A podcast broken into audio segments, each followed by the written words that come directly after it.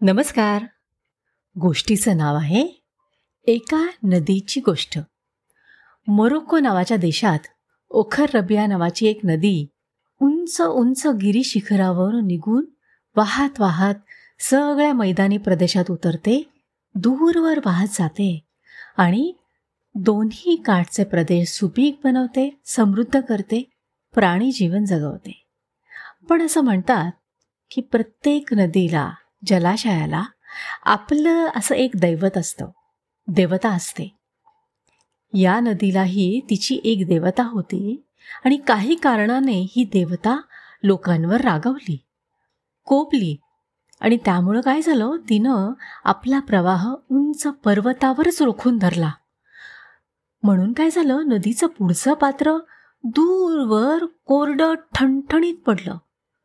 पाण्याशिवाय लोकांचे हाल हाल होऊ लागले.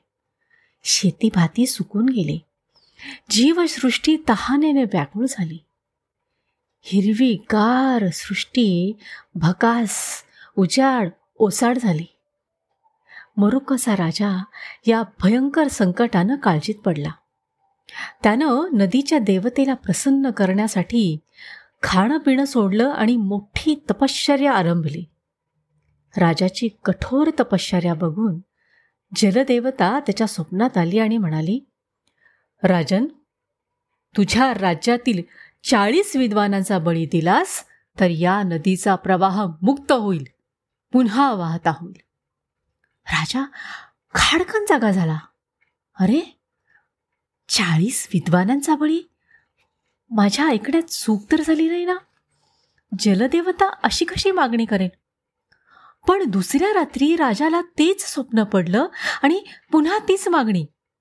राजाने विचारलं चाळीस विद्वानांचा बळी देवता म्हणाली होय होय राजा.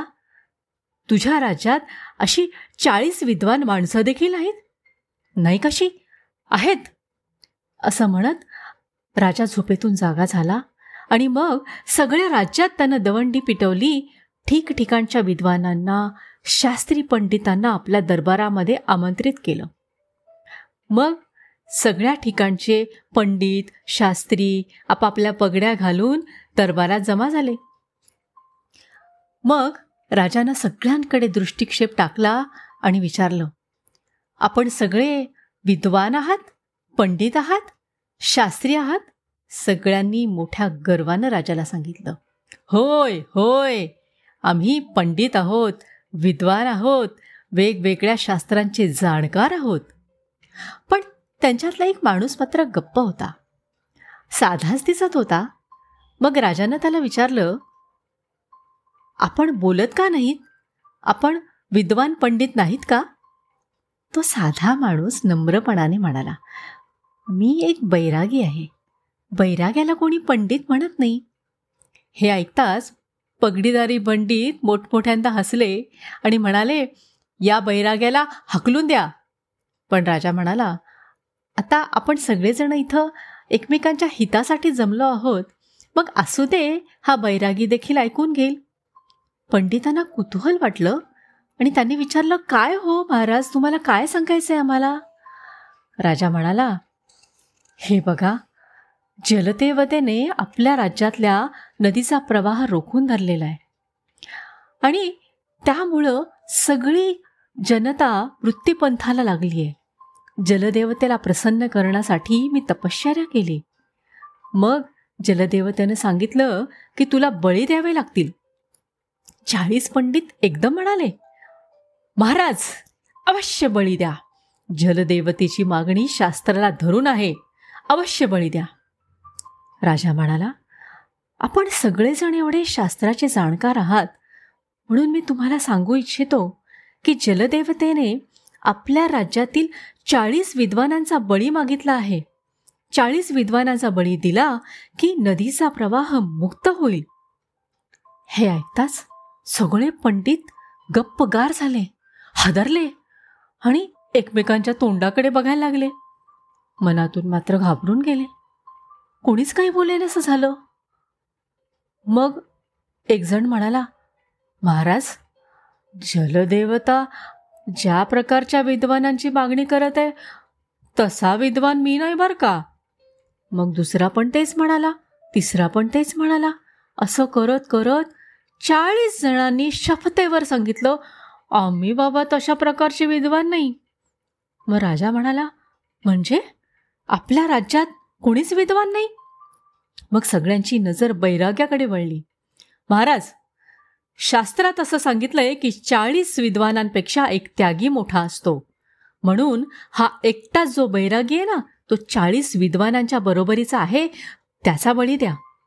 मग राजा म्हणाला अरे पण हे जलदेवतेला माहीत नसेल तर?